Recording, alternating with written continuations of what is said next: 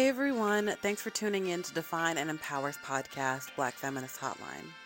I'm Amanda Bennett, the founder and creative director of Define and Empower. We're a black feminist education and consulting collective that places the varied perspectives of black women at the center of all of our work. This podcast extends the work we do at Define and Empower by giving you, our listener, access to authentic, creative, and honest conversations between black women and other women of color. This week, we're bringing you a conversation I had with Charlene Ketchum. Charlene is passionate about empowering black women to live their best lives. In 2020, Charlene founded the She Confidential platform, which includes a podcast, a blog, and an online community to provide women the resources and connections they need to prioritize self care and personal fulfillment. Charlene has a diverse professional background in content development, medical publishing, and legal services.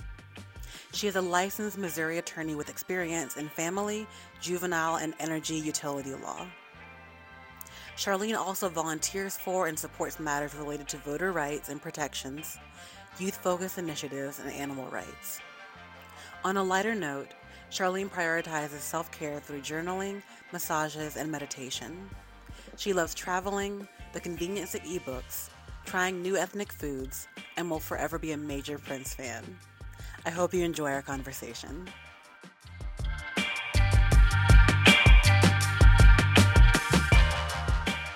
Just to start us off on the right track, would you mind introducing yourself to the audience and just saying a bit about who you are, what you do? Absolutely. So, first, thank you, Amanda. Thank you so much for the invitation. And my name is Charlene Ketchum, and I am been born and raised in St. Louis, Missouri. My family's from Georgia. Um, but in terms of who I am, I'm a unicorn. I'm an empowerer of women. I'm a supporter of women. And I'm just in the middle of this process of journeying and healing and self discovery and learning. Uh, so it's a beautiful space to be in because I give myself permission to maximize that. Um, in terms of what I do, um, I am an attorney. I've worked in juvenile law and family law. I currently work in utility regulation. It's very interesting. Uh, it's very, it touches on a lot of different things. Uh, prior to that, I worked in medical publishing for about 20 years. Mm-hmm. Uh, so I've worked in the public, private, and not for profit sector. I've also been an entrepreneur. Uh, so I've worked in big companies, really small companies. And so I mention all that not necessarily that I think it's the most important thing about me, but what's been great about those experiences is that I've gotten to see how the world operates in so many different environments and lenses, and particularly how it impacts Black women. Because for a lot of us, for me in particular, I was the first in my family to go to college, the first in my family to have that career that everyone is supposed to aspire to as part of the American dream, AKA the white man's dream. So, all those boxes checked, supposedly. But then you get there and you realize all those things that nobody ever told you about like all the baggage that comes with having these high powered jobs, making the six figures, how isolating that is, and just how much baggage that comes with that, which we'll we'll talk about that stuff in detail later. But this is just an overview of like these are the things that have kind of helped shape who I am. But even prior to that, you know, I come from a family of very strong, independent Black women.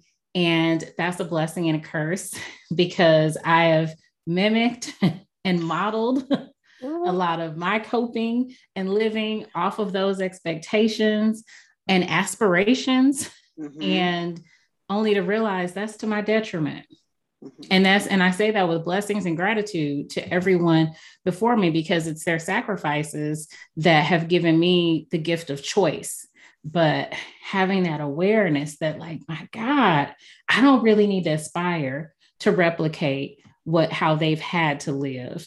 Mm-hmm. And so that's what I do.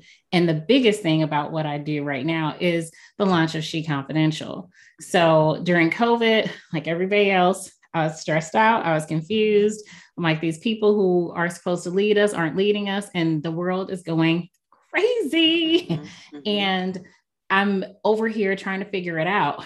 And it really forced me to ask the big question about how do I want to live the rest of my life? Because it was very possible, like when all of this first started, that we could all die. Like, I don't know if you're a Walking Dead fan. I used to watch, watch The Walking Dead. I quit watching it like a few seasons ago. it got too real. Goofy. Like it, well, it got annoying. It's like they keep getting salvation, then it's like it's all jacked up again. Like I just want to see them live good again. Mm-hmm. Uh, so I just gave up on that. But if at the beginning of COVID, I was just like, oh my gosh, this is like worse than the zombie apocalypse. Because at least with a zombie apocalypse, we could be together. With this, and we could see the quote unquote enemy. But with this virus, we can't see it and we had to isolate from one another and i realized during that time how much i needed people how much i needed hugs physical contact with people and i also realized i'm not as happy as i deserve to be and so clearing out that calendar i wasn't traveling anymore like so many wasn't uh, constantly busy because usually my schedule was like bump a bump a bump I didn't have a lot of downtime. And that was one of my things. I was happy that I was busy and I was productive and I was checking stuff off my to do list. COVID changed all that. And I decided, what do I want my legacy to be? What do I want my impact in the world to be? And what is most fulfilling for me? And so I really got to do take the work that I had been doing to a deeper level. So I'm thankful that before COVID, I was already in therapy. I've been in therapy since 2007, and we can talk about that in detail a little bit later too. But I've been in therapy. I already had a wellness coach, and I already had different things in place, which really helped me thrive and maximize that time during COVID when I was able to really say, hmm, everything's not fitting together for me. How do I want to shift it? How do I want to pivot? I had those people there to help me through that process. And what I decided and, and my reflection was that I wanted to do something surrounding Black women and helping us just find our happy place. And a lot of times we just don't know where to start. You know, we are busy, we are overwhelmed, we are dealing with grief, we're dealing with post traumatic stress, we're dealing with depression, anxiety. We are tired. Mm-hmm. We are in unfulfilling relationships, professionally, personally. We got kids it's driving us crazy. We're going crazy because we did everything right and we waited for the perfect partner, and we may not still have kids because yeah. we can't have them because we waited too long. Mm-hmm. We're dealing with all these frustrations and we're praying to God. We feel like, does God even hear me? Because my heart is still hurting and you feel isolated because the other thing nobody tells you about success is you feel like you can't unburden yourself anymore because you're supposed to be so grateful and so happy because you made it. You're making the money, you got the degrees, you got the title, you have nothing to complain about. There are people who are much worse than you. Hmm. And it's very isolating to be in that bubble. And so I created She Confidential thinking about that woman who was trying to live while she's also grieving and hurting for that woman who is too busy to seek out the resources that she needs. You know when we look at the the wellness wheel there's so many components of, of that financial spiritual sexual you know personal professional all those different things. But who has time to dig into all of that much less find the resources that they need. And i'm not talking about just like reading articles but finding the people to help them. You don't have time for that. And the other thing is, as we get older and more successful, uh, it's more isolating because it's harder to find new women and expand your circle. Like before we started recording, I was saying, like, I just, I wouldn't have discovered Define and Empower had it not been for this. And I needed to find, define, and empower. and so it's like, thank God for me starting She Confidential because it's helped me, you know, seek out other women, other programs and platforms that can really support and empower us. But most women, they don't have the luxury of that time because that's not their thing. That's not their primary thing. So they can't expand their network and their village so that they're with like minded women on their journey because we need that. They can't connect with those professionals and experts who can help them design their journey because we're all unique. Yeah. Our life priorities are different They will shift. What is important for you this year at number one will shift next year. So it you need those people to kind of help you figure out how do I prioritize all these various components of wellness and personal development? How do I find that community? Because that's too much for me to bear all on, on my own. And so I created She Confidential to have one spot where women could meet, have those connections, and meet all of these professionals and experts who cover all of the topics of wellness and personal development. And it's from the focus of how it impacts Black women. And the reason I focus on Black women, outside of the fact that I'm a Black woman, is because everything is designed for whiteness. And we're just in there as an aside. And yeah. that's if we're included at all. Yeah. And so by having a focus on Black women, and it's not excluding other women, it's just saying the focus is on us because if you focus on Black women, you can help everybody else. As long as, because that's something that we forget a lot of times. If we focus and target supporting the most vulnerable, the most excluded, the most disenfranchised, if we focus on empowering and supporting them, everyone else will be lifted up as well. And so that's the target for She Confidential and just being able to provide that one spot where you can meet, hear these conversations that you've been raised to not talk about. Mm-hmm. We talk about orgasm difficulty, we talk about discomfort with sex, we talk about discrimination in the workplace. We talk about discrimination with your healthcare provider, the difficulty and shame in telling your healthcare provider things you're struggling with. We talk about that imposter syndrome in the workplace. We talk about the family members who don't have life insurance. And so now y'all got to fry up fish plates to pay to bury them. Have we a talk, GoFundMe. is our GoFundMe.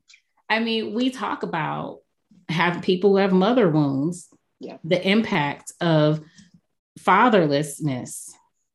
We talk about the burden that's placed on Black children, Black girls in particular, because of our bodies developing as they naturally develop. We explore all those things because I think so often we think we only need to tackle one topic, one issue. And that's that's certainly relevant if you want to talk about finance things, you're going to go follow the Budgetnista. There, there are people out there who are, or the Ivy investor. If you want to talk about like investing, you know, there are definitely those platforms that are exclusive to that one particular topic. Um, but it can also be very time consuming and hard to find that expert in everything that you need to support you as the whole person. And that was the intention for She Confidential to be able to cover all those topics, feature all those different professionals so that people can listen or watch the show and hear discussions about the things that they never even knew that they needed to talk about. Like I've I had people say to me, I didn't know there was sex therapists. I didn't know anything about a pelvic floor therapist. Or I didn't think about adding beneficiaries to my bank account so that when I die, my family doesn't have to go through probate to get the money in my bank account. Like we're talking about all those things, and you're meeting people who might be able to help you with some of the challenges you're facing. In addition, this provides an opportunity for people to look at their own lives and say, where do I need some work? Where do I need some support? And now you've got a starting point because we're giving you the basics and the foundations and telling you where to find help during our discussions. So we're identifying some of the potential issues. We're telling you where some of the resources are. We're putting a face to one of the resources and also normalizing Black faces. There are Black people in all of these spaces. And it's important that we have people who are culturally competent and we have to normalize and encourage people like you have the right to find somebody who looks like you and makes you feel comfortable. And that's that's why I feature black guests because yeah. I want to normalize folks seeing it. We are out here, y'all, and you just got to know where to look to find us. And the third goal for She Confidential is to provide that community. And I mentioned that last, but it, it is actually one of the most important things because a lot of times, again, as we climb these ladders, is very isolating. Yes. It's isol it's you get a distance from even from your own family. I've had people in my family say, You've changed. or you think you're better than us. Mm-hmm. That discomfort other people have being in your space because you're moving a little bit different and it's isolating and it can stunt your growth mm-hmm. if you allow it to. And so it's really important, especially for those of us, you know, we work in these corporate environments where we're the only one, and people tout that as like, oh, you're so resilient you're so strong. But Mm-mm. that shit cuts your soul. It yep. depletes you over time. You have to have a village of people who understand what you're going through. And it's and you need them to be able to vent but more importantly because venting shouldn't be the totality of that relationship. You need those people to say you know what sis? You ain't been feeling this job. It's not fulfilling you. What we gonna do?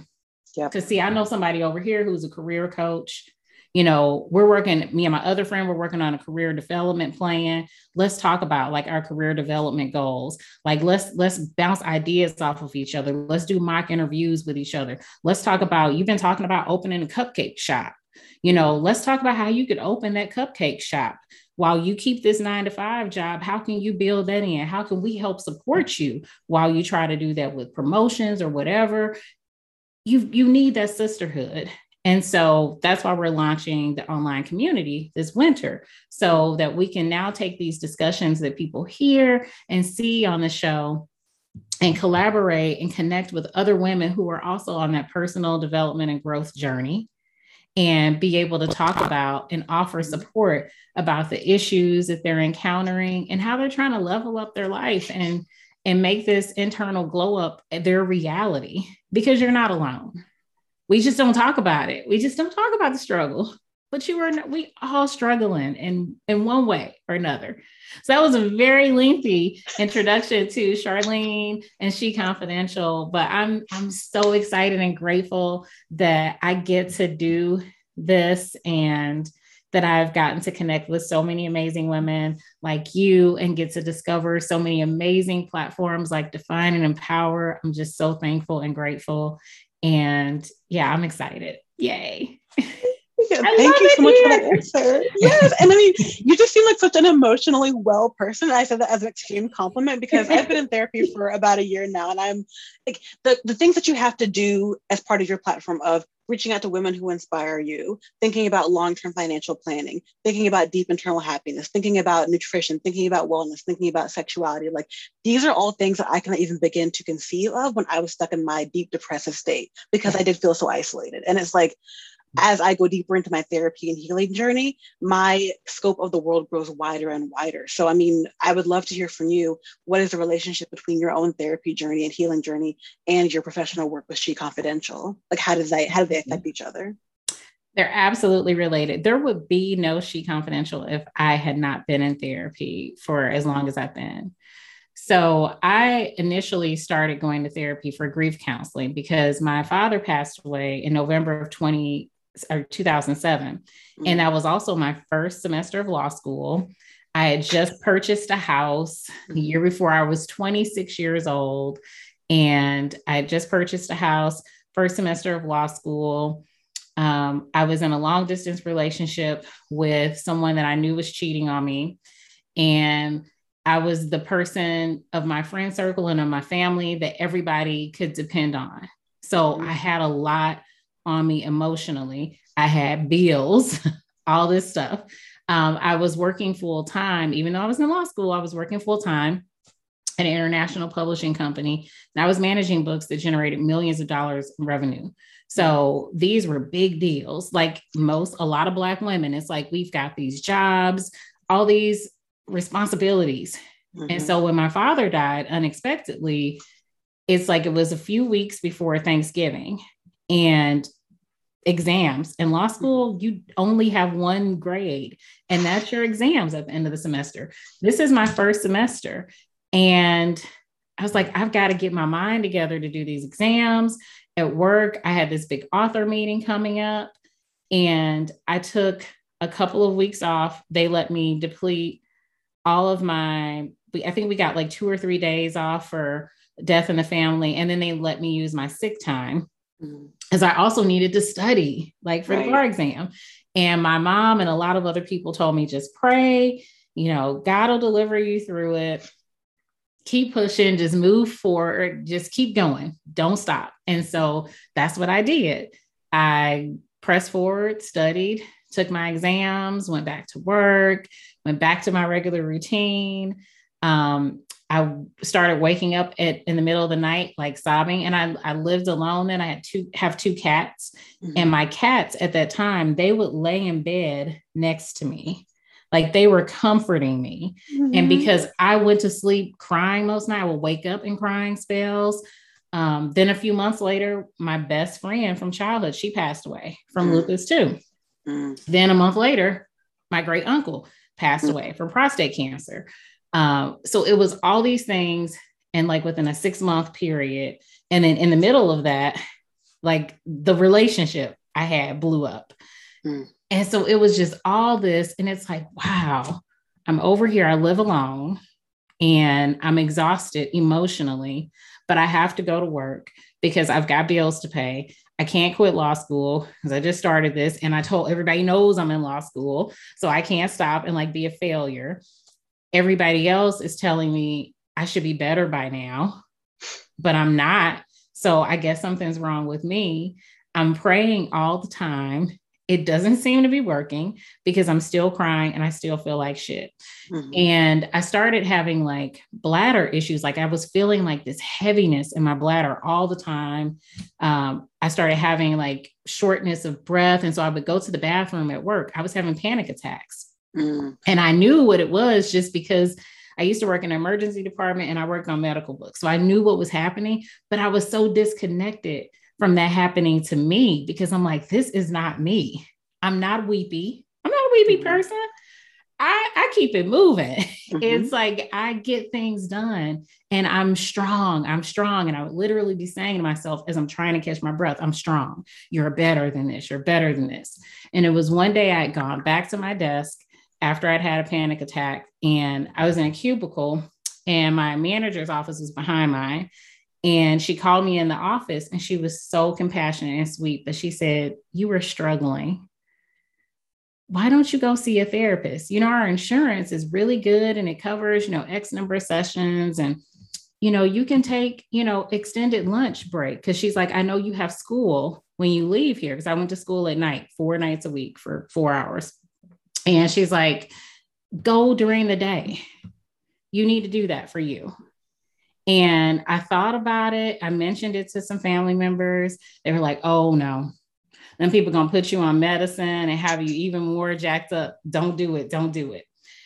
And so I didn't do it for a while, but things just got worse my big wake up call was my bladder issues didn't improve. Like mm. it continued, like the pressure got so bad that I couldn't even sit down for extended periods of time because it was just like this heavy pressure. Like I had to go pee, but nothing would happen. Mm-hmm. I had a bunch of tests for that and stuff and ruled out everything. And they said, oh, it must be stress, mm. interstitial cystitis um, caused by stress. I'm like, okay, this is breaking my body down. I'm not sleeping well. I'm still having these panic attacks. I'll go talk to a therapist. So I went to go see a therapist who specialized in grief therapy. And I thought that was the only reason I was there to just talk about these deaths. But once I got into therapy, and for a lot of people, you realize you should have been there. There are all these other things yep. that we have repressed. And the yep. thing that I'm learning about our bodies is that our body never forgets. Yep it always is aware. Even if you think this wasn't a big deal, this, you know, I'm good, I'm good. No, your body's actually not. And for a lot of times for us as women, that stuff, that trauma settles in our womb. Yeah. It will manifest as digestive issues, menstrual issues, bladder pressure. Yeah. All these things, your body responds to the trauma that your mind tries to repress. And so when I was in therapy, as we are talking about these other things, it, there were little trinkles of things from my childhood. Like I had a stepfather who was addicted to crack cocaine. I grew up in the 80s, the height of the crack epidemic. And I think I mentioned that one day really casually in therapy because it was wasn't until therapy that I realized, oh, that's kind of a trauma Because yep. I feel like, well, everybody in my neighborhood had a parent who was on crack. I was blessed because my mother was never a drug user. So it was really bad if your mom was on it because you probably weren't getting fed or anything. So for me, I was like, I didn't have trauma. My mother didn't do drugs, but it was somebody that I loved was was in the household doing drugs, and it impacted us very deeply. And it wasn't until my therapist said, "That's that's a trauma." How do you feel about that? And I'm like, well, I, I don't feel anything. I mean, he wasn't my husband. He wasn't my biological father. So I didn't think I had the right to really feel anything. But the thing was, I did. I felt a lot. I just had never spoken about it out loud. And I've always kept a diary since I was probably five or six. And I still have those diaries. And therapy inspired me to go back and read some of those. And it was it was heartbreaking, some of it, because kids are so like we call them resilient, mm-hmm. but it's really like them just normalizing trauma. Yep. And so I would write about different things that happened and it would be just so blase. And I'm like, oh my God, this was me. Like if this were my child or some other kid that was talking about feeling like this or, or observing these things, I would be devastated. But this was me. Mm-hmm. And I'm sitting here in therapy saying, I was unaffected. I don't have any trauma. I'm only here because these people died and I'm having a tough time dealing with that. No, it's deeper than that. So, therapy, a lot of times we go because there's that one major incident in life that we're, that we are having a tough time overcoming. But then once you get into therapy, you realize you really should have been there because life is hard, especially for us as Black women. It is riddled with trauma that we have normalized, that is just sustained. And then we're not just dealing with our own experience trauma, we're dealing with the trauma of everybody around us. Mm-hmm. Because, you know, when I went back and read my diary, there were things that happened with other people that I had forgotten. Mm-hmm. But it was there in that diary, which lets me know my body hadn't forgotten it. Mm-hmm. The way I felt as a kid when those things happened to other people, my body hadn't forgotten those things. So it's like, no wonder. Like you get to a point where your body's like, I can't do this anymore. I was blessed that it that my the point that I decided to start responding to my body's alarm system was the panic attacks and the bladder problems. Some people they don't respond until they have that heart attack or that stroke. But our body gives us alarms. It's like those stomach upsets and things, those recurring headaches, you know, and acne, a lot of those things that's your body saying, you know what? This is too much. This is too much. This is too much. But we don't give ourselves permission to slow down and dig into it. And so for me, once I finally got into therapy, and it took a while to open up, um, it took a while to accept the accountability that came along with it because I've always really struggled with establishing and maintaining boundaries mm-hmm. with people I love. And a lot of that I've learned is a symptom of trauma, like that form. Like I would have said, I'm not a people people pleaser, but I am. Mm-hmm. Um, I just had to get educated about their different ways of being a, a people pleaser. And once that was identified for me, and I saw those connections for how I felt unfulfilled and just depleted by some of the people closest to me, that was an eye opener because what it did was it wasn't highlighting them just being takers or them just taking advantage. What it highlighted was my need to please other people. And once I recognized, okay, I've got this need, I'm learning where this comes from. Now I can establish these boundaries and hold myself accountable because I'm not liking how this feels. I can't change these other people and how they are pulling at me. But I mm-hmm. can say, I'm going to sever this lifeline for you. And when I don't, then I am participating in enabling my own suffering. And that's holding me accountable. And I have to say that, like, that's probably the most uncomfortable part of therapy. Yes. Most uncomfortable part. When you have that mirror and you're like, okay, I understand why I'm this way. But once you understand why you're that way and you continue to be that way, that shit is on you. Yeah. And it don't feel good. It's embarrassing. it is. it is. It's like, why really? This really this how I'm living? And Right. my therapist is very like, she's just gonna keep it real. And I would come in and be upset about something. And she's like, Well, okay, let's walk through this. And what she would help me see is the pattern. Mhm. And she say, So why are you doing this? Why are you doing this? Because you say you don't enjoy how you feel right now, Mhm. but your actions say otherwise. So who should we be talking about right now? Because you've been talking about that other person, but we've we've explored this before. So you know better. Mhm. And then it's like, I don't think you're supposed to come at me like that. Cause I'm upset. I'm paying you. it's like, I, I don't think this is how this is supposed to work. And I even said to a friend of mine once, I was so upset. I called her um, because she told me that I really needed to work on establishing more concrete boundaries with somebody very close in my life. And I told this person what she said, and they didn't respond well. And they were like, There's you're gonna let these people ruin our relationship and blah, blah, blah. And they were very hurt. But what I had to understand is that was their trauma and codependency speaking. And one of the hardest things, in addition to personal accountability, one of the hardest things about therapy for me was to be able to prioritize my own wellness over others. Yep. Because people will say, you know, you're changing or you're being selfish, and it's it will hurt them. It's, you know, when you start establishing boundaries and you're not doing like you used to do, it's going to be painful for them. It really it's going to be painful for you too, but they don't the difference is you know why you're doing what you're doing. They really don't understand. And they feel like it's a rejection. And now you're going to start withholding your love and you're and what you're really trying to do is redefine that relationship, but they didn't have a problem with it. And so mm-hmm. they don't want it to change. They don't understand why you want it to change. And so it's very difficult.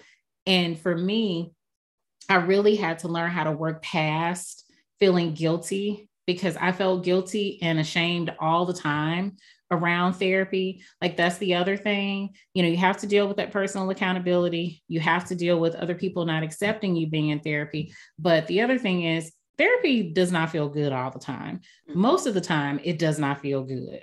Mhm. I was ashamed that I had to be there because I felt like, because again, when I started going, this was before everybody was talking about being in therapy. Now people are like, yeah, I got me a therapist and blah, blah, blah. I got a sex coach. I got this. You know, people are saying that. But back in 2007, it wasn't normalized. And so I was embarrassed because I felt like nobody else is really having to do this, especially Black women. Yeah. White women, you know, they always been able to do that Right. and have that support because we just expect them to need the extra support and they're going to say they need it and they're going to get it and it's acceptable. For us, uh, well, what's wrong with you? Mhm. And I felt ashamed. I was embarrassed. And I was also ashamed and embarrassed because in therapy, when you're being completely honest about your experiences and your role, sometimes it just takes you hearing you talk about things and you're like, oh shit, that was me. That was me. That was me. Yeah. That was me. And Yeah. you get it when you hear yourself talking about it. Because Mhm. when you're talking to your girls, they ain't gonna give you that same level of, of, of accountability. Mm-mm. Even if they do say, you know, girl, now you know you was tripping, they're not gonna repeat and say, okay, you don't see the pattern here. Mhm. And also really hold you to if you say you want your life to be this way, but you keep doing this, and that ain't getting you there. What what's Mhm. what's the reason for the disconnect? Either you why are you doing the work if you're gonna stay in place? What's what's the block here? Your friends typically aren't gonna come at you like that. And so a lot of people think I've got good friends. That's my therapy. No, it's not. No, it's not. Mhm. And your friends, even if for, if for people who have friends who are therapists, and most I have several friends who are, please don't go to your friends as your therapist because no. that's like they, that's such a boundary thing for one thing it, it mm-hmm. needs to be a boundary and the other thing is it's a big pet peeve of mine for people to intrude on people's work and bread and butter as like a courtesy mm-hmm. so when you're going to them to be your therapist and this person is your friend you're actually stealing from them mm-hmm. because you're asking them, give me your professional services on the free. And the other thing is they need to have boundaries as well. Now, they may go into therapist mode when you talk about things um, because that's maybe instinctively just who they are. But I think a way to really help that a lot of times when we're venting, and I know this is kind of an aside, but this is an important thing about boundaries that I had to learn to do. But we need to get in the habit of asking people, like, are you in the headspace for me to vent about something real quick? When mm-hmm. you call your girl and you mad about that man who you know you shouldn't be fooling with, but you got lonely and you got needs and your vibrator wasn't getting in. So you called him over, you hooked up with him, and now he tripping. Or you loaned your cousin some money and they didn't pay you back, but you see them on Instagram and they in Mexico right now kicking it. Or that person at work says some slick stuff to you. Call when you call your friend, first ask them, Are you in the headspace for me to vent? Mm-hmm. And be receptive to what they say Mm-hmm. And if you know your friend, like don't call people in the middle of their workday or when you know it's a hectic time for them to vent. Like we have to be more mindful of what other people are carrying and we have to ask permission before we dump on them. But even then, if they say yes, your friend is not your therapist. And so for me, therapy has helped me establish those boundaries implement that personal accountability and just become get get more clarity on what my wants and needs are and where my sensitivities are because a lot of times for us as black women all we hear about is how strong we need to be and i didn't honestly until the last maybe 2 3 years realize that it's okay for me to say that i'm vulnerable like i felt ashamed saying i desire to be married and have mm-hmm. a partner I was embarrassed to say that because I grew up hearing women shouldn't need a man. You shouldn't need this if you're, you know, a cis heterosexual woman. You're not supposed to say that, but that's how I feel. We're human. We need social like, contact. Yes. but it's like we took this strength thing to a whole nother side. And I get that was a self-defense mechanism and a trauma response, but mm-hmm. we got to normalize women and humans just being able to get in touch with their humanity again. we are not designed to be alone. And I'm not even just talking about like relationships, you know, intimate ones with, you know, sex partners or spouses or anything. I'm just saying, just human, human. We are not designed to be alone. We are supposed to be touched. Mm-hmm. You know, we are supposed to have companionship. We are supposed to have some camaraderie in this thing called life but we have been brought up and conditioned to think that that's a sign of weakness and therapy helped me understand that's not the case because the other thing i want people to understand is in therapy you don't just explore the traumas it's not just all about the traumas you know you get to really see your triumphs you really get to see those golden opportunities you also as you reflect on the people around you you get to see how you have been influenced positively and inspired by them too. And it can help add meaning to some of the things that we didn't understand that happened around us. You can kind of make some sense of it. And even if you can't make sense of it, you can figure out where its place should be in your life and what you can do with it next. Because we can't go back and change the past, but with us understanding it and looking at where we are right now, and where we want to be, we can figure out how am I going to carry this with me moving forward. You never can get rid of those scars. They're always going to be there. But what you can do is figure out how can I heal from this? Like it's always going to be there, but how am I going to manage with this? How do I move forward with this scar on my heart permanently? because it's possible to do, but you first got to acknowledge that it's there and discern how is it impacting me now? Like concrete examples of that is how is it impacting your relationships, your ability to trust, your ability to be friends with other women? That's a big one. It's a lot of women walking around here talking about they don't, I don't do other women. I don't have, I ain't friends. It's too much drama. like you're the right. drama. with who? Because I'm we cool over here. I mean, humans again. The basic thing is people forget basic respect. Mm-hmm. mm-hmm. A lot of the conflict comes because people don't respect. People first aren't establishing their own boundaries because you got to be aware of the boundaries you need and, atar- and articulate those and enforce them. And then other people have to respect them. And there's a breakdown that happens both on the self awareness side and communicating side and receiving and accepting side. But once you get that, there's no reason. If you can't get along with other women, you can't get along with yourself. Women need women. Yep. Black women need Black women so it's all those things when you really start digging into your past, you get to understand why you have some of the challenges you have right now. And so therapy has really helped me with that. And it also helped me understand, like, from the time that I was young, I was always starting like clubs and groups and just gatherings of women. And it was always informal, like social things. And even when I was in grade school. So do you remember Al B. Sure!? Yes. Yes, he was so fun. he was so fun. I had like all these posters of him all around my bedroom back when we had all those magazines and stuff. Mm-hmm. Um, like what was it, sister, sister, sister to sister? Yeah, sister to sister. And so I would collect all these posters and put them all around my room. And I loved Al B. Sure! when I was like in the fifth grade. So he had this big hit called Misunderstanding. Mm. And I started a dance group in grade school and we called it well i came up with the name misunderstanding so i was like a tyrant then i didn't quite understand that you need other people and so i've always been a task master and project manager and so i had this group and i'm like and at that time the girl groups were starting to really re- be huge you know En Vogue was huge mm-hmm. and Brownstone, tlc yeah. Brown, all those people and so i was like i'm going to start the next girl group Mm-hmm. And so I'm like, we got to rehearse. And so his song came out and we came up with a dance routine. I'm like, we're going to rehearse at recess time.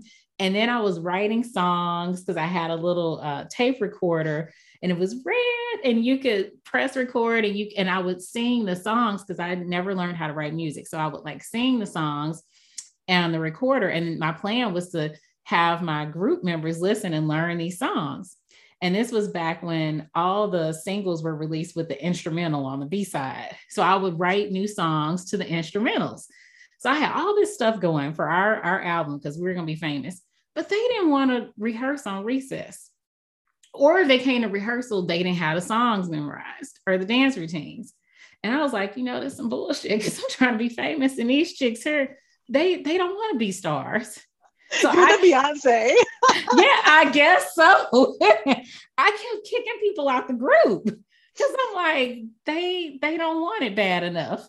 Until one day it was just me and the group. And I look up and I said, Well, I'm fine with that. I'm cool. I can make it happen. And I look over and they're all playing rope, rope, and I'm sitting over here by myself. And I'm like, ugh, maybe I did that kind of wrong. Maybe I shouldn't have kicked everybody out the group. And, and so that was an important lesson for me. One, that you can't expect everybody to match their drive to match yours or their mm-hmm. desires to match yours. They wanted to do it for fun. I was like real serious, serious. And, and we wasn't on the same page. Mm-hmm. The other thing was you got to be careful about how you can misuse your friendships with people because in my intent to build this great girl group, I forgot that they were my friends first.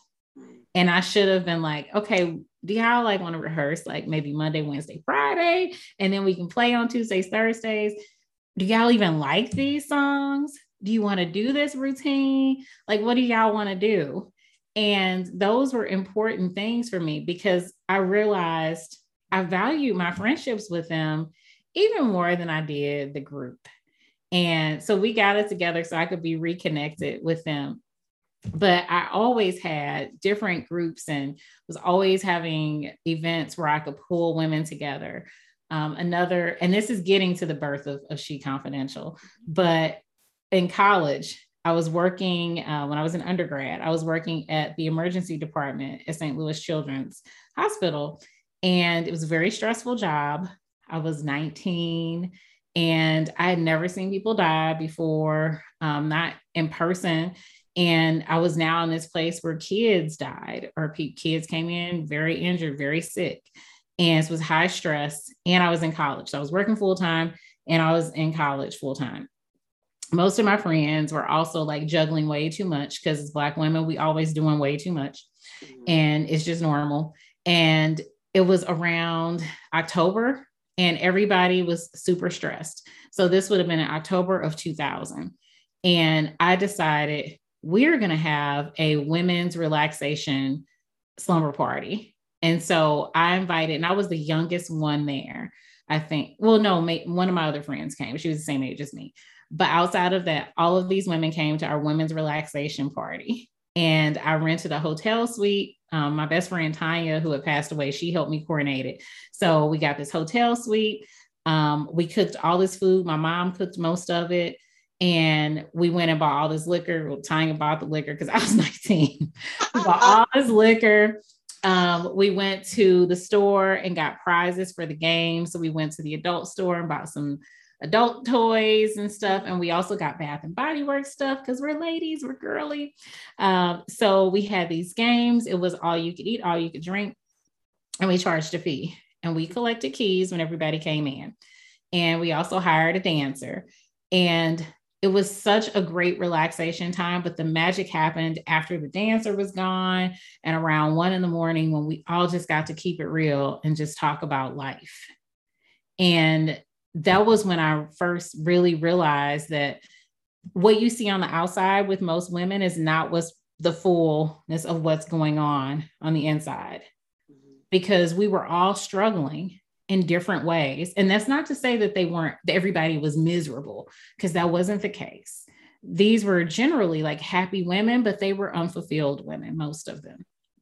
And we talked about that. And that was really important for me to learn in 19 because I realized I always thought, well, once you finish college or once you get married or once you get this good job, then everything you'll be happy, you'll be fulfilled.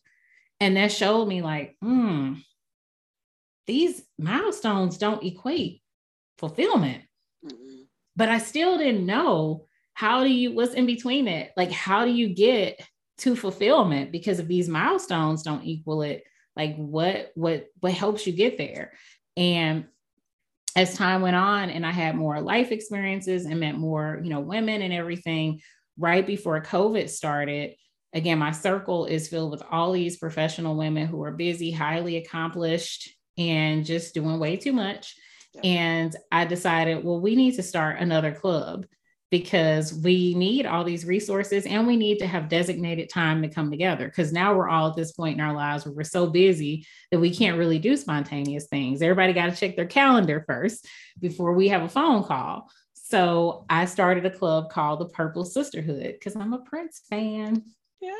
And this was before COVID. So this started in 2018 and we would get together quarterly well, no, we were doing monthly things. So like on alternating months, we would get together for meals because I didn't want it to all be revolved around food. Because you know, as black folks, we love to eat and we do that like a lot. Yeah. So I was trying to be intentional and say that every gathering was not going to be focused on food. So every other gathering, we got together for food and girl time, but the ones in between that, it was girl time for a with a purpose. So, one thing we did this wellness event where we went to my buddy's yoga studio and we did yoga and we had a wellness workshop. We did a nutritional cooking class. Like, we had a whole calendar of events planned.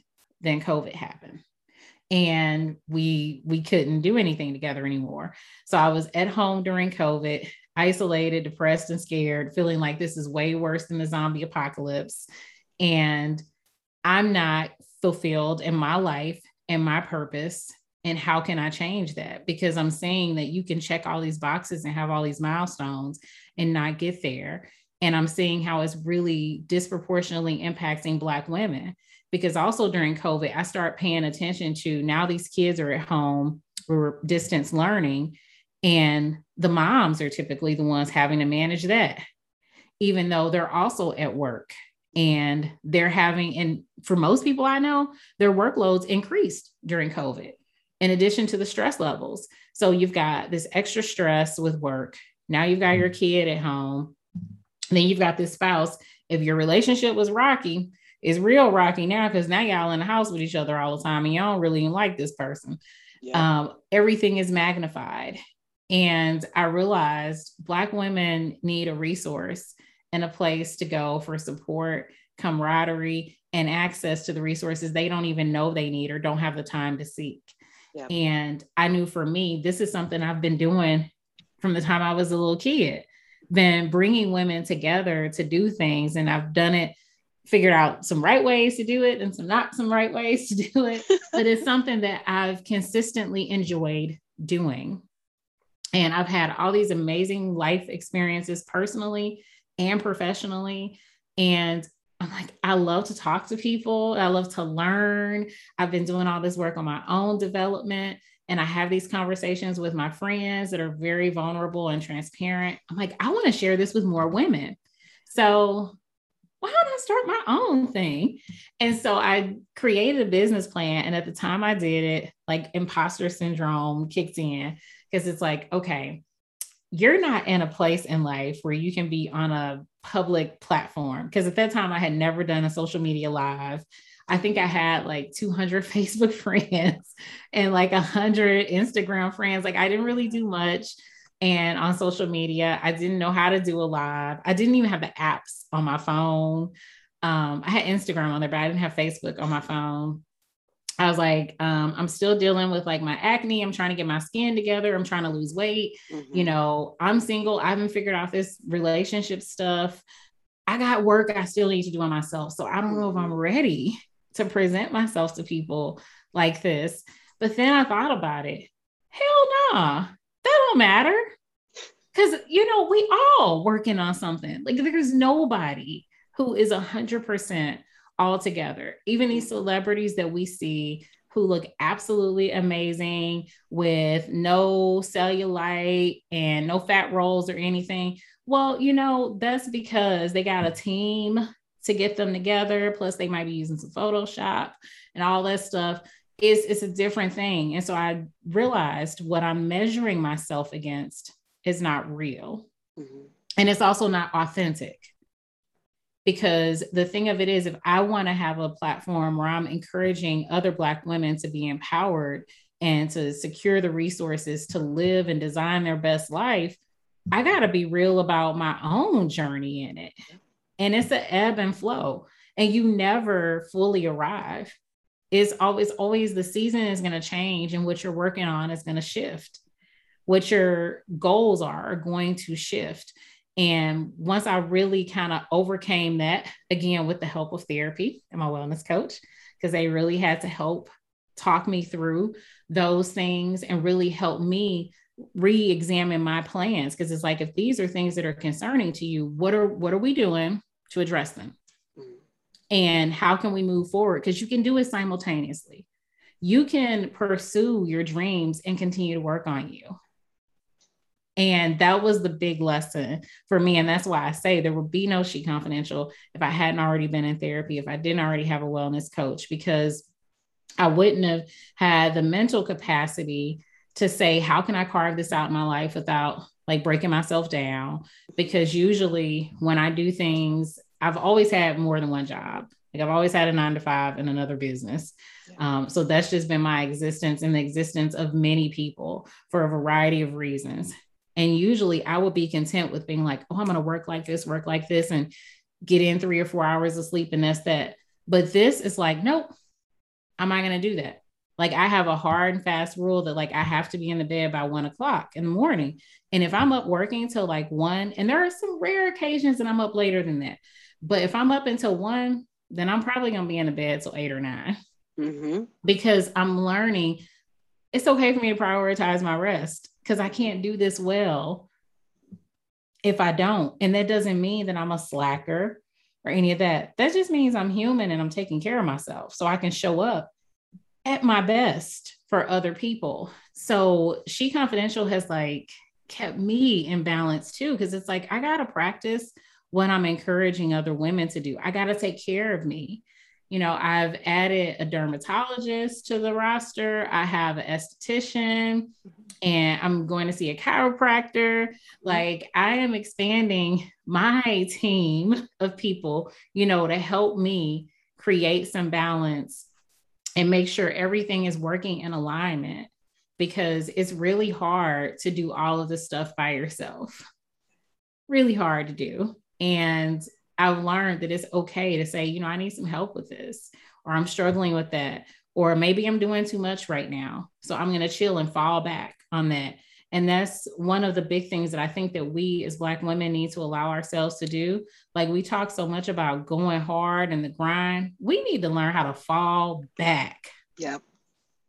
Learn to fall back, which is easier said than done. Because again, we got shit to do. We got bills, we got people depending on us, and we got this mindset and this trauma response that says, I have to go, go, go, go, go. Mm-hmm. And that's how we define our success and define our healthy, our, our wellness and sense of being healthy. But being healthy and being well is actually saying, I need a break. I need to have more harmony in my life.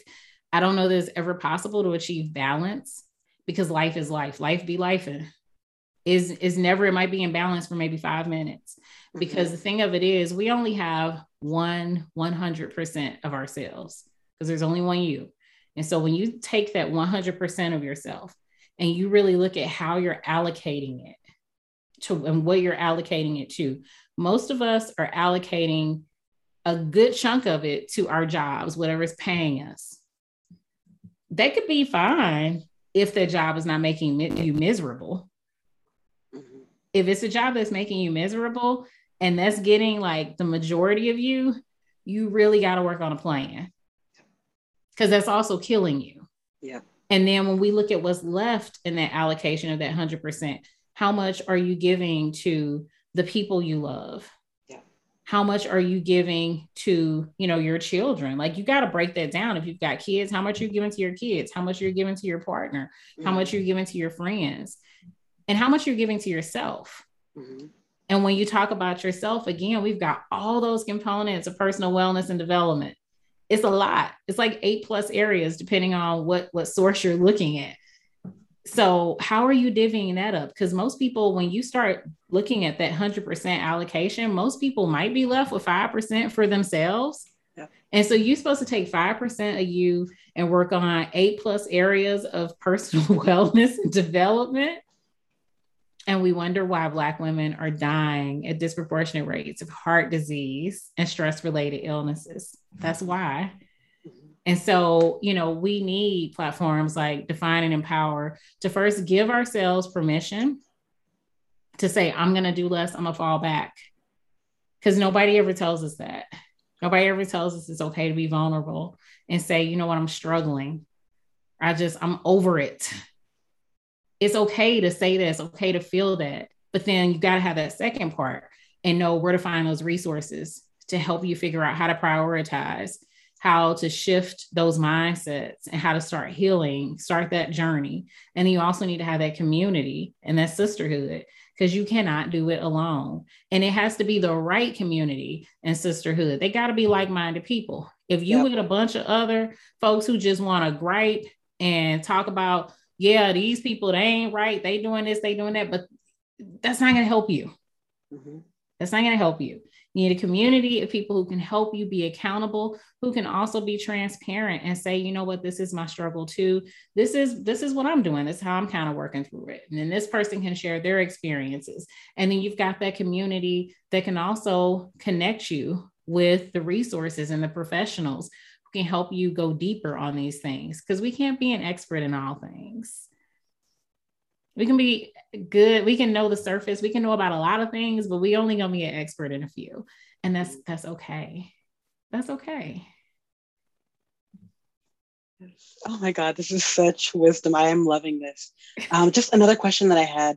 What is one hope that you have for the next generation of Black women, like Gen Z, millennials, all of them yeah. Well, first, I have to say that they are just so awesome. Like, they are so dope because already just that my hope for them is that they stay the course in terms of defining what authenticity and fulfillment is going to look like for them.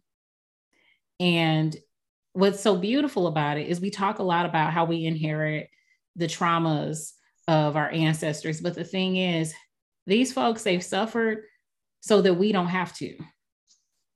And when I look at the younger generation, I just turned 40 last New Year's Eve. And when I look at these young women who are 20 and like 16 and and just even the way they talk about their bodies and the way they present their bodies, like I I'm still not comfortable with my body all like that. It's like, please don't look at me like this. Right, right. But they are just like claiming it and they are so proud but I think the difficulty for them, and this is why I say I want them to be able to make those definitions on what fulfillment looks like for them, because the danger for them that my peer group didn't have is social media. Mm-hmm.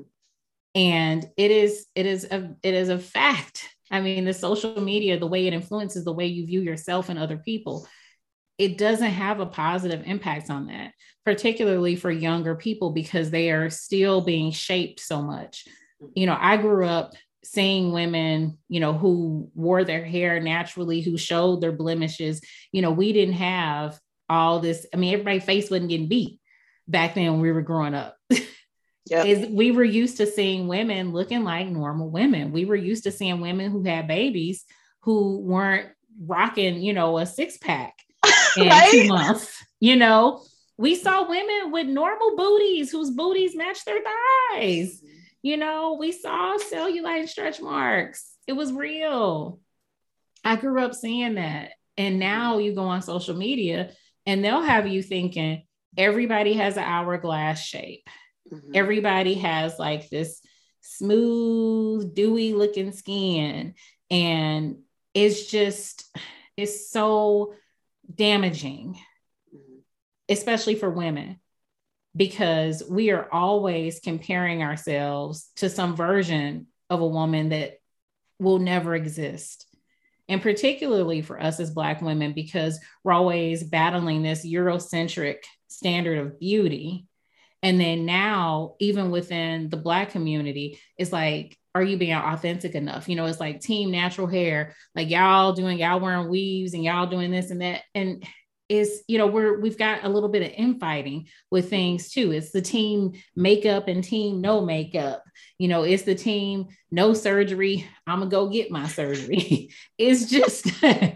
it's, it's like because we're all trying to show that i'm real i'm real i'm authentic. You're not being authentic. When really it's whatever floats your boat but understand why you're moving the way you're moving and that's I, that's my fear and what I hope for younger women is that they're able to discover and define what authenticity looks like for them because they have so many messages coming at them and so much imagery that it's hard to know what's real and what's authentic anymore. And unless they are able to really do that work, get in therapy, check your peer group, talk to some seasoned women who've been through it, because I'm gonna tell you, as wise as your friends may be now, mm-mm. talk to some folks that have been through some shit. Cause I got some stories for y'all. I can talk about dating. I can talk about everything. I've worked in every sector. I've worked in different environments. Like talk to some women who have lived. Nobody's saying that you got to follow their footsteps, but what you will learn is what to avoid and the red flags. Learn from the sufferings of others so that you don't have to experience it yourself you do not have to experience it yourself to learn from it.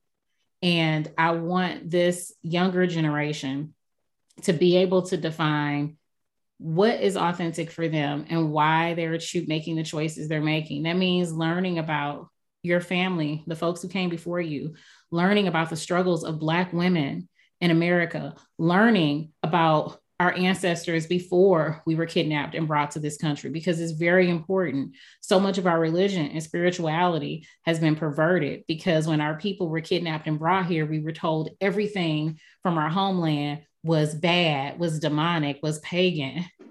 I'm not saying you got to shift from being a Southern Baptist. What I'm saying is you got to understand where that came from and what your people believed in. And if you want to reconcile the two, because you can, you know, we need to understand what it means to be a feminist. Mm-hmm. You can't be a feminist and not subscribe and play along with these games that a lot of white women do who are in their feminist movement.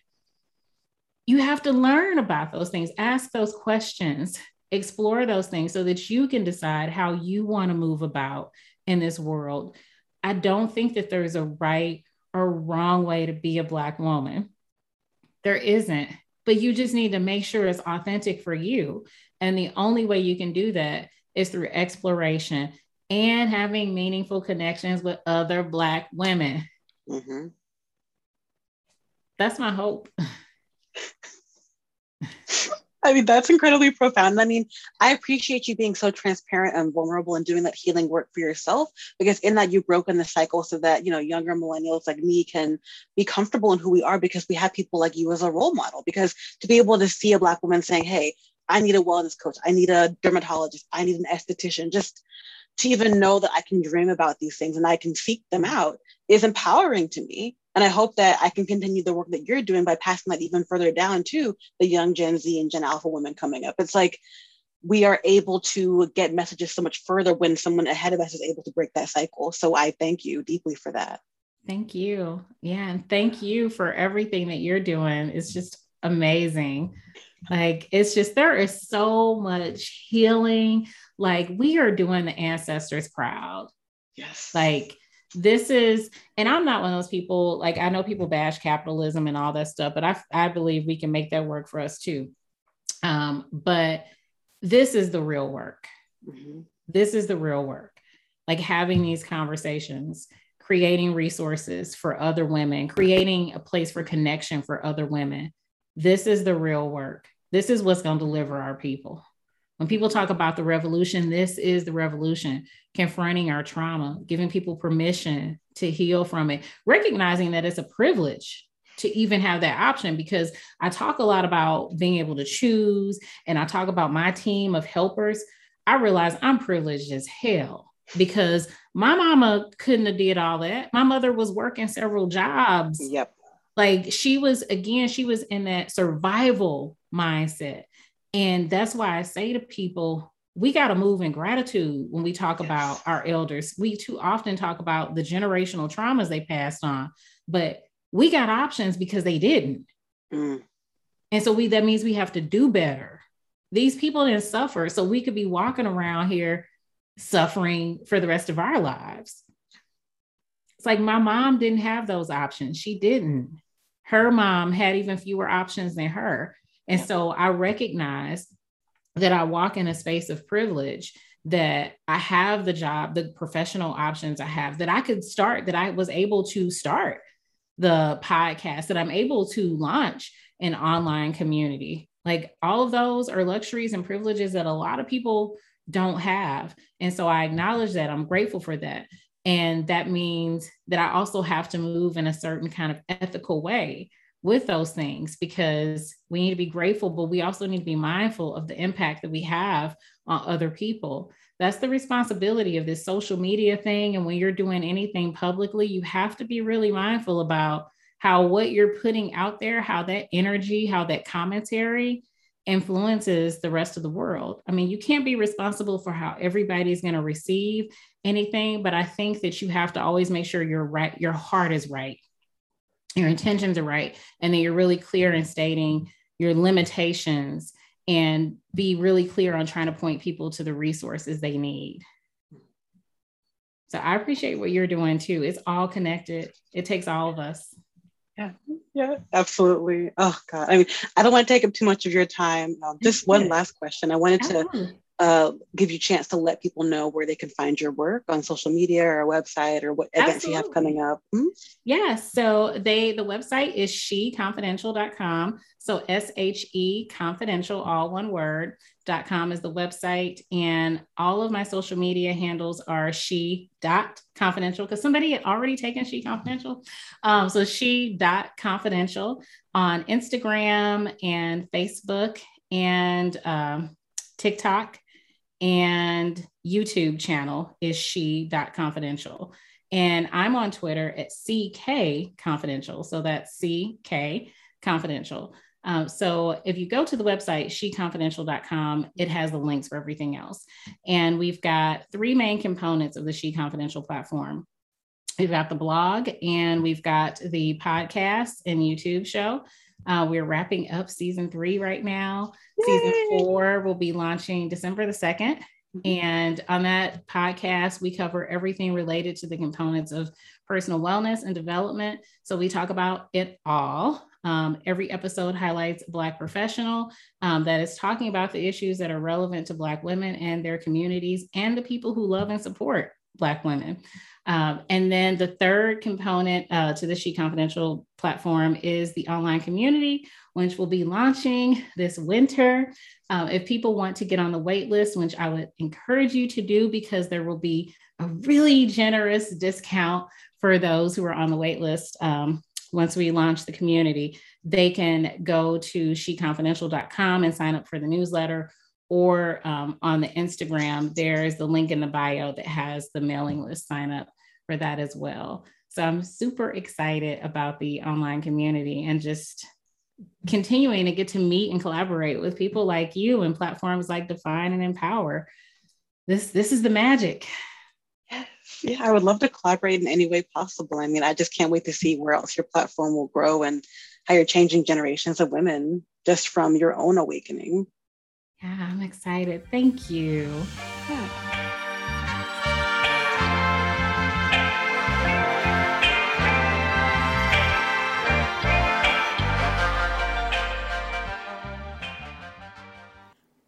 Thanks for listening to Charlene and I's conversation. In the description section of the podcast, I've linked to Charlene's She Confidential homepage. Please check out Charlene's website to sign up for the She Confidential online community that's launching in March 2022. If you have a topic you'd like us to cover or a question you'd like us to answer, you can DM us on social media, leave us a comment, or email us at defineandempowercollective at gmail.com. You can also follow us on Instagram and TikTok at defineandempower.co. And please leave us a five star review on Apple Podcasts so we can continue getting the word out about the work we're doing at Define and Empower. And thank you so much to Mia Miranda for editing the audio for this episode. Have a great week, everybody.